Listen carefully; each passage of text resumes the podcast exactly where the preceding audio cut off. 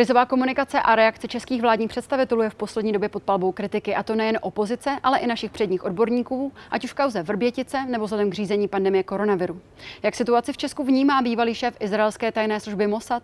Jak funguje tato elitní spravodajská služba? A proč se bezpečnostní poradce někdejšího izraelského premiéra rozhodl přijet do Prahy? To už budou témata dnešního epicentra. Já jsem Pavlína Horáková. Vítejte.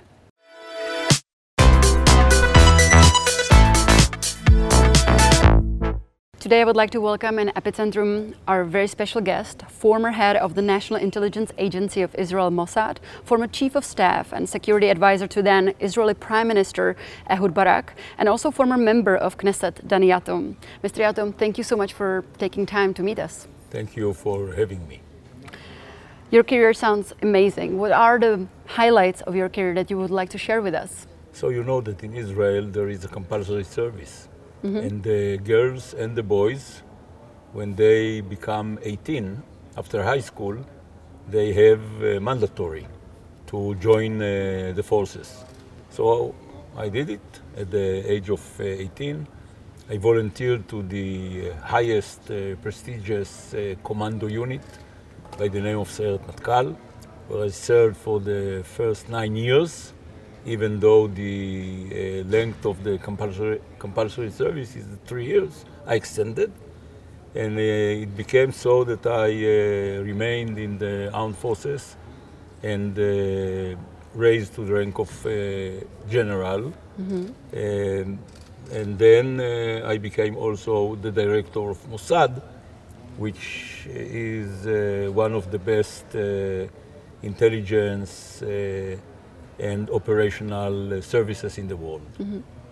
You know, how do you explain that when people try to name the top world known spy agencies, um, chances are that Mossad will be one of them. And Israel is not a big country, so where is this worldwide fame coming from, according to you? Israel is not a big country. The population of Israel is less than 10 million people. Uh, and uh, the reason is that uh, all our lives we are in a state of emergency. Mm-hmm. Uh, we participated, I, my generation, participated in three major wars. Uh, there are uh, combat events almost every day in Israel exchange of fire, uh, uh, chasing uh, terrorists, etc. So we have to serve in order to defend our country the fact that uh, we are attacked and the fact that uh, we are uh, surrounded by hostile elements mm-hmm. brought us uh, to build excellent uh, intelligence and uh, security services and an excellent armed forces. Mm-hmm. Now we're talking to each other in Prague, in Czech Republic. I'm curious, what brought you here, and how do you like your stay here? I like it very much. it is my second visit. The first one was as part of a vacation with my beloved wife. And uh, this time I'm here on the basis of uh, professionalism to deal with uh, security and uh, to deal with uh, issues uh, related to the security of the Czech Republic. I was invited by David Bohbot, who is an Israeli guy that uh, I highly appreciate. He's uh, expert in uh, security issues and foreign uh, uh, foreign diplomacy issues, mm-hmm.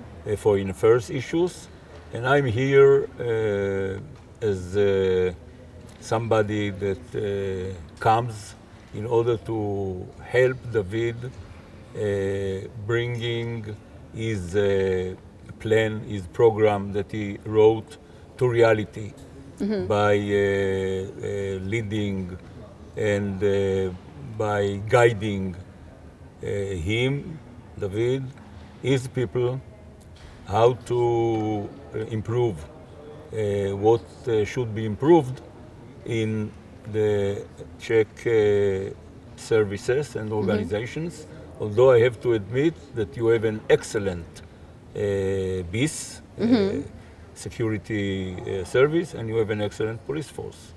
Before we get to what we can learn from you, I'm, you know, our viewers are very interested in Mossad. It's what do we know about this organization? We know mostly from movies.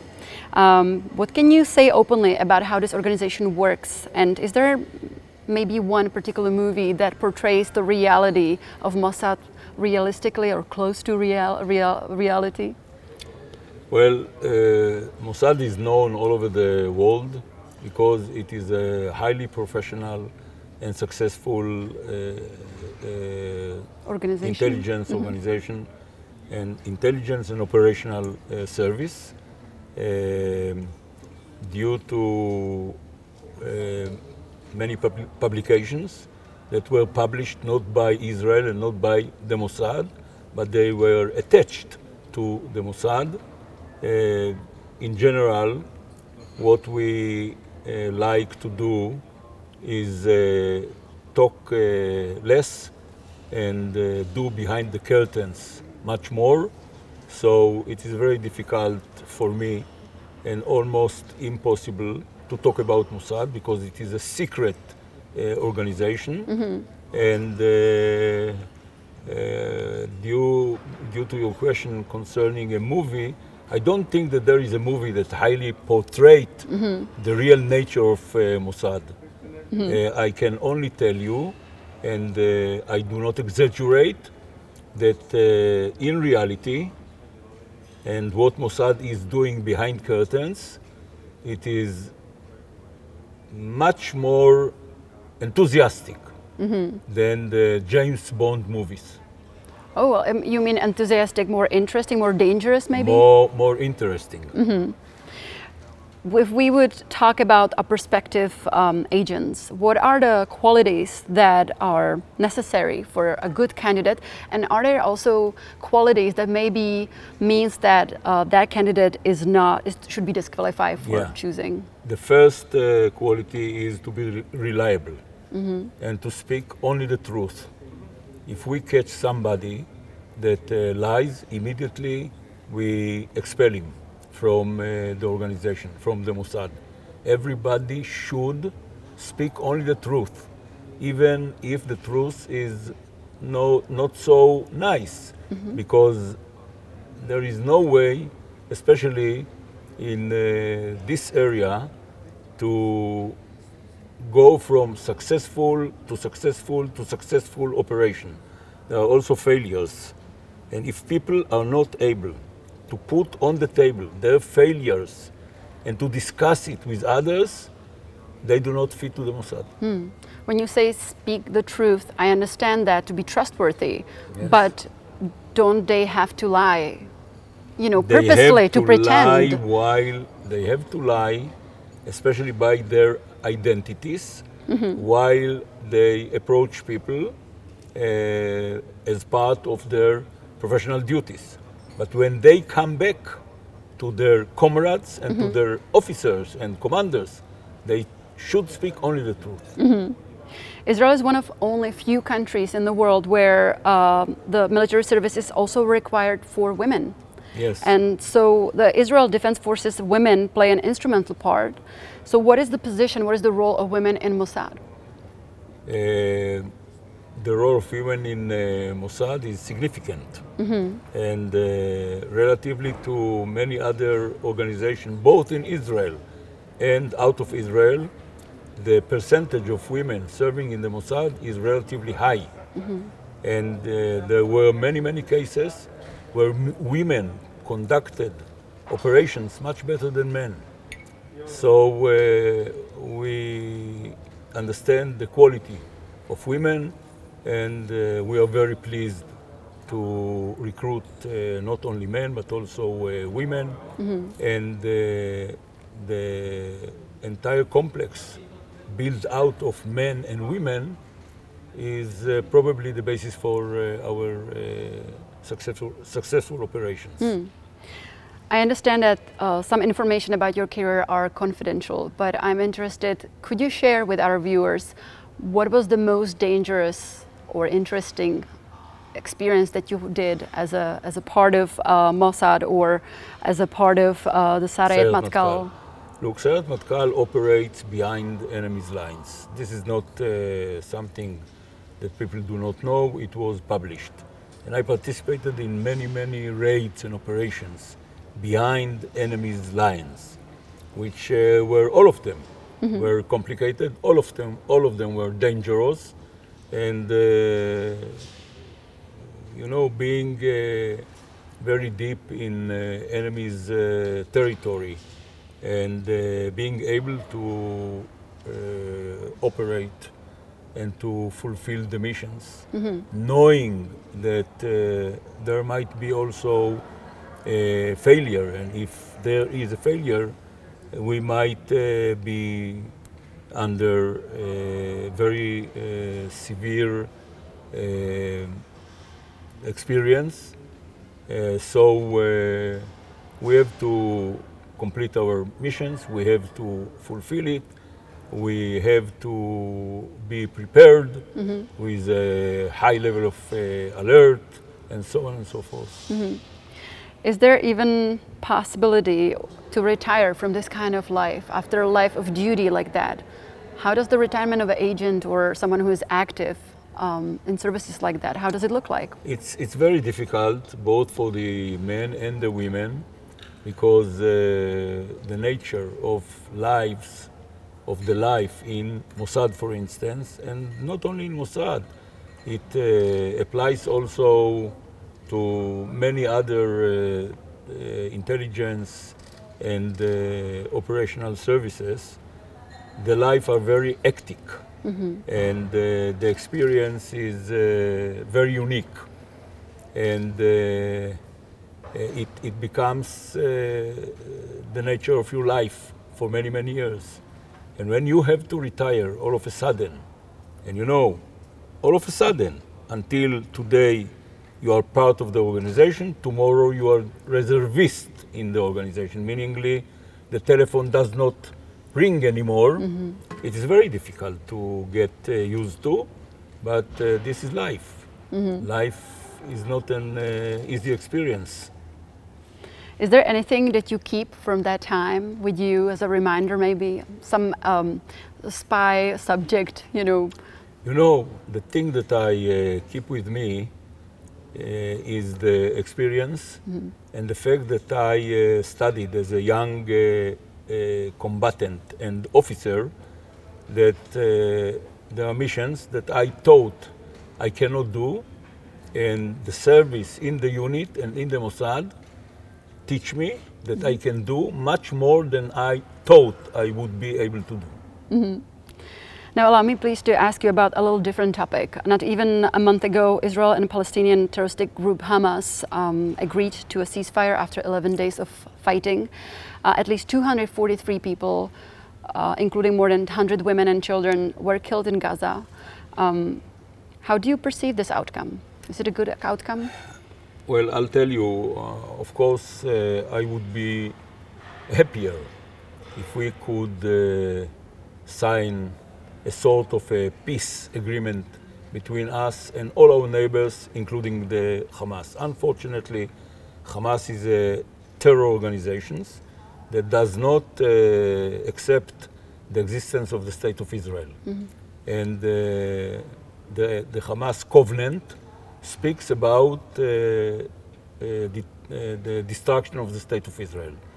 And we are where we are in order to foil the, the, the, the, way the Hamas would like to treat us.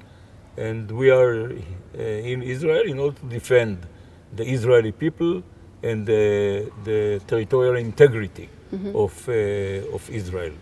I don't think that uh, we will ever come to a peace with Hamas due to the fact that Hamas does not recognize our uh, right to exist. Mm-hmm. But we can speak, of course, about uh, long terms of uh, ceasefire, like the one that started 11 days ago. Unfortunately, Hamas breached the understandings and the mm-hmm. agreement by he... sending by sending uh, uh, balloons with explosives that uh, landed in mm-hmm. Israel and uh, caused uh, very big fires, you know, and Hamas does not recognize, does not differ- differentiate mm-hmm. between uh, its objectives. a, a, a boy, a girl, an elderly man, all of them are, according to the Hamas, legitimate targets. Mm-hmm. And Hamas aims into the, the, the, the, centers of populations in Israel.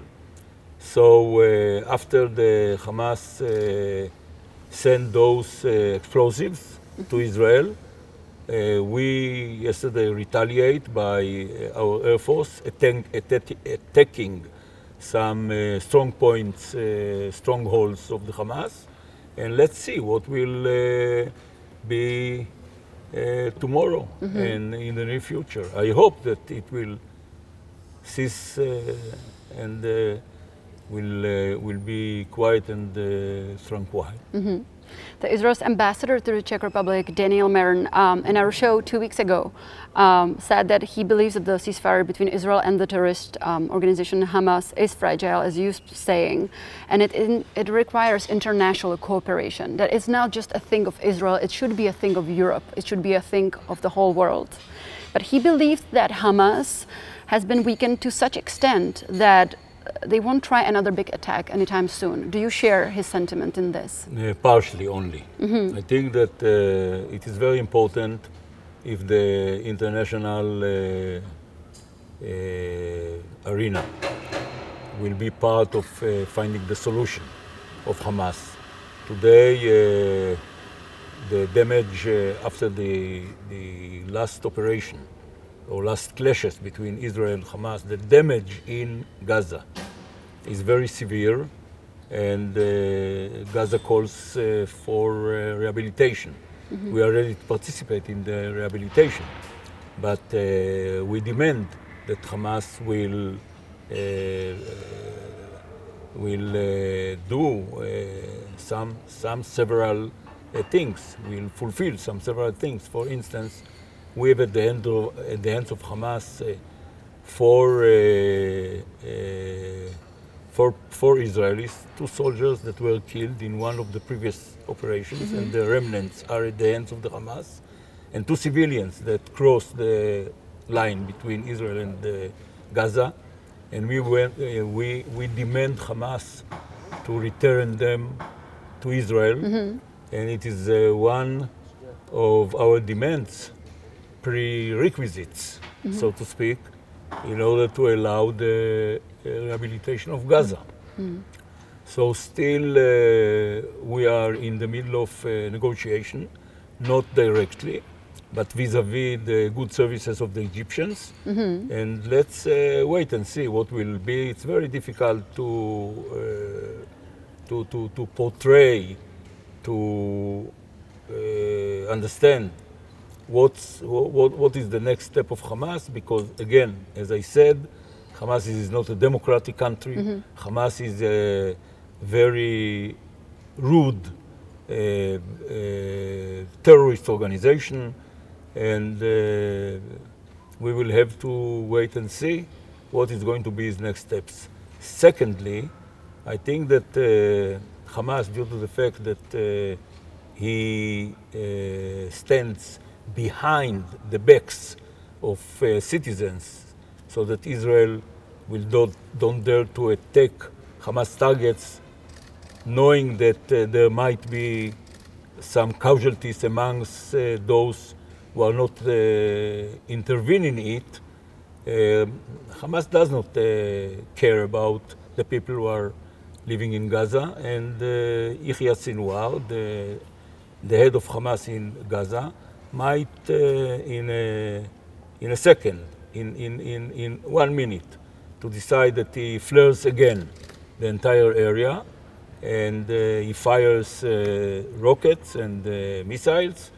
And this is uh, because uh, he thinks that uh, this is what Hamas as an organization, as a terror organization, should do, does not take into, into consideration the the fact that uh, many civilians might be killed as well. Mm-hmm. As you mentioned, and it's you know we can all tell from your stories and you're talking to us today, Israel lies really in a neighborhood of a constant threat. So what can we, a country in the middle of Europe, what can we learn from you? I'll tell you what uh, terror, terror is one of the uh, threats. In Europe, uh, immigration, illegal immigration is also a threat mm-hmm. because if a country cannot control those who are entering illegally into the country, it means that this country is not sovereign, mm-hmm. uh, does not uh, take care and uh, does not control those who are getting and uh, going out of the country. Uh, so and and also the organized crime mm-hmm. that uh, not only the Czech Republic but also some other countries in Europe suffer off. So I think that uh, uh you should not wait mm-hmm. until uh, the first uh, terror attack in, God for, forbid, in Prague or or in the Czech Republic. You have to prepare yourself mm-hmm. in advance in order to being able. It means very good intelligence to follow the, the, those uh, which intend to carry out a terror attack. Uh, it means uh, a very good uh, uh, anti-terror units. Uh, once there is an intelligence to operate on the basis of intelligence in order to catch the terrorists and in order to foil their uh, attempt to mm-hmm. carry out terror attack. Do you think that it is possible that that could be uh, attack in Prague? Like, is, why would someone attack? Why? Because us? why the same the same uh, question might uh, be asked about uh, what uh, happened in the United States of America in 9/11. The same question you can ask about uh, what happened in Paris so many times the terrorists attack innocent people, mm-hmm. and uh, in even Russia, when the terrorists, uh, usually Chechen terrorists, uh, attacked targets, civilian targets, mm-hmm. in uh, in Moscow, and uh, the answer, in addition to it, is because this is the way terror organization thinks that he gains power mm-hmm. by conducting extravagantic terror, terror attacks. Then all of a sudden, uh, people start to speak about uh, this terror organization. There are uh, uh radio and uh, television uh, appearances about it. A terror organization needs this attention in order to being able to, to, to cause this population to be concerned mm-hmm. and even to frighten the population. I thank you so much for answering all my questions. I wish you You're pleasant welcome. stay here and good luck with everything. Thank you very much. V další části Epicentra přivítáme našeho druhého hosta, kterým je bezpečnostní expert David Bohbot.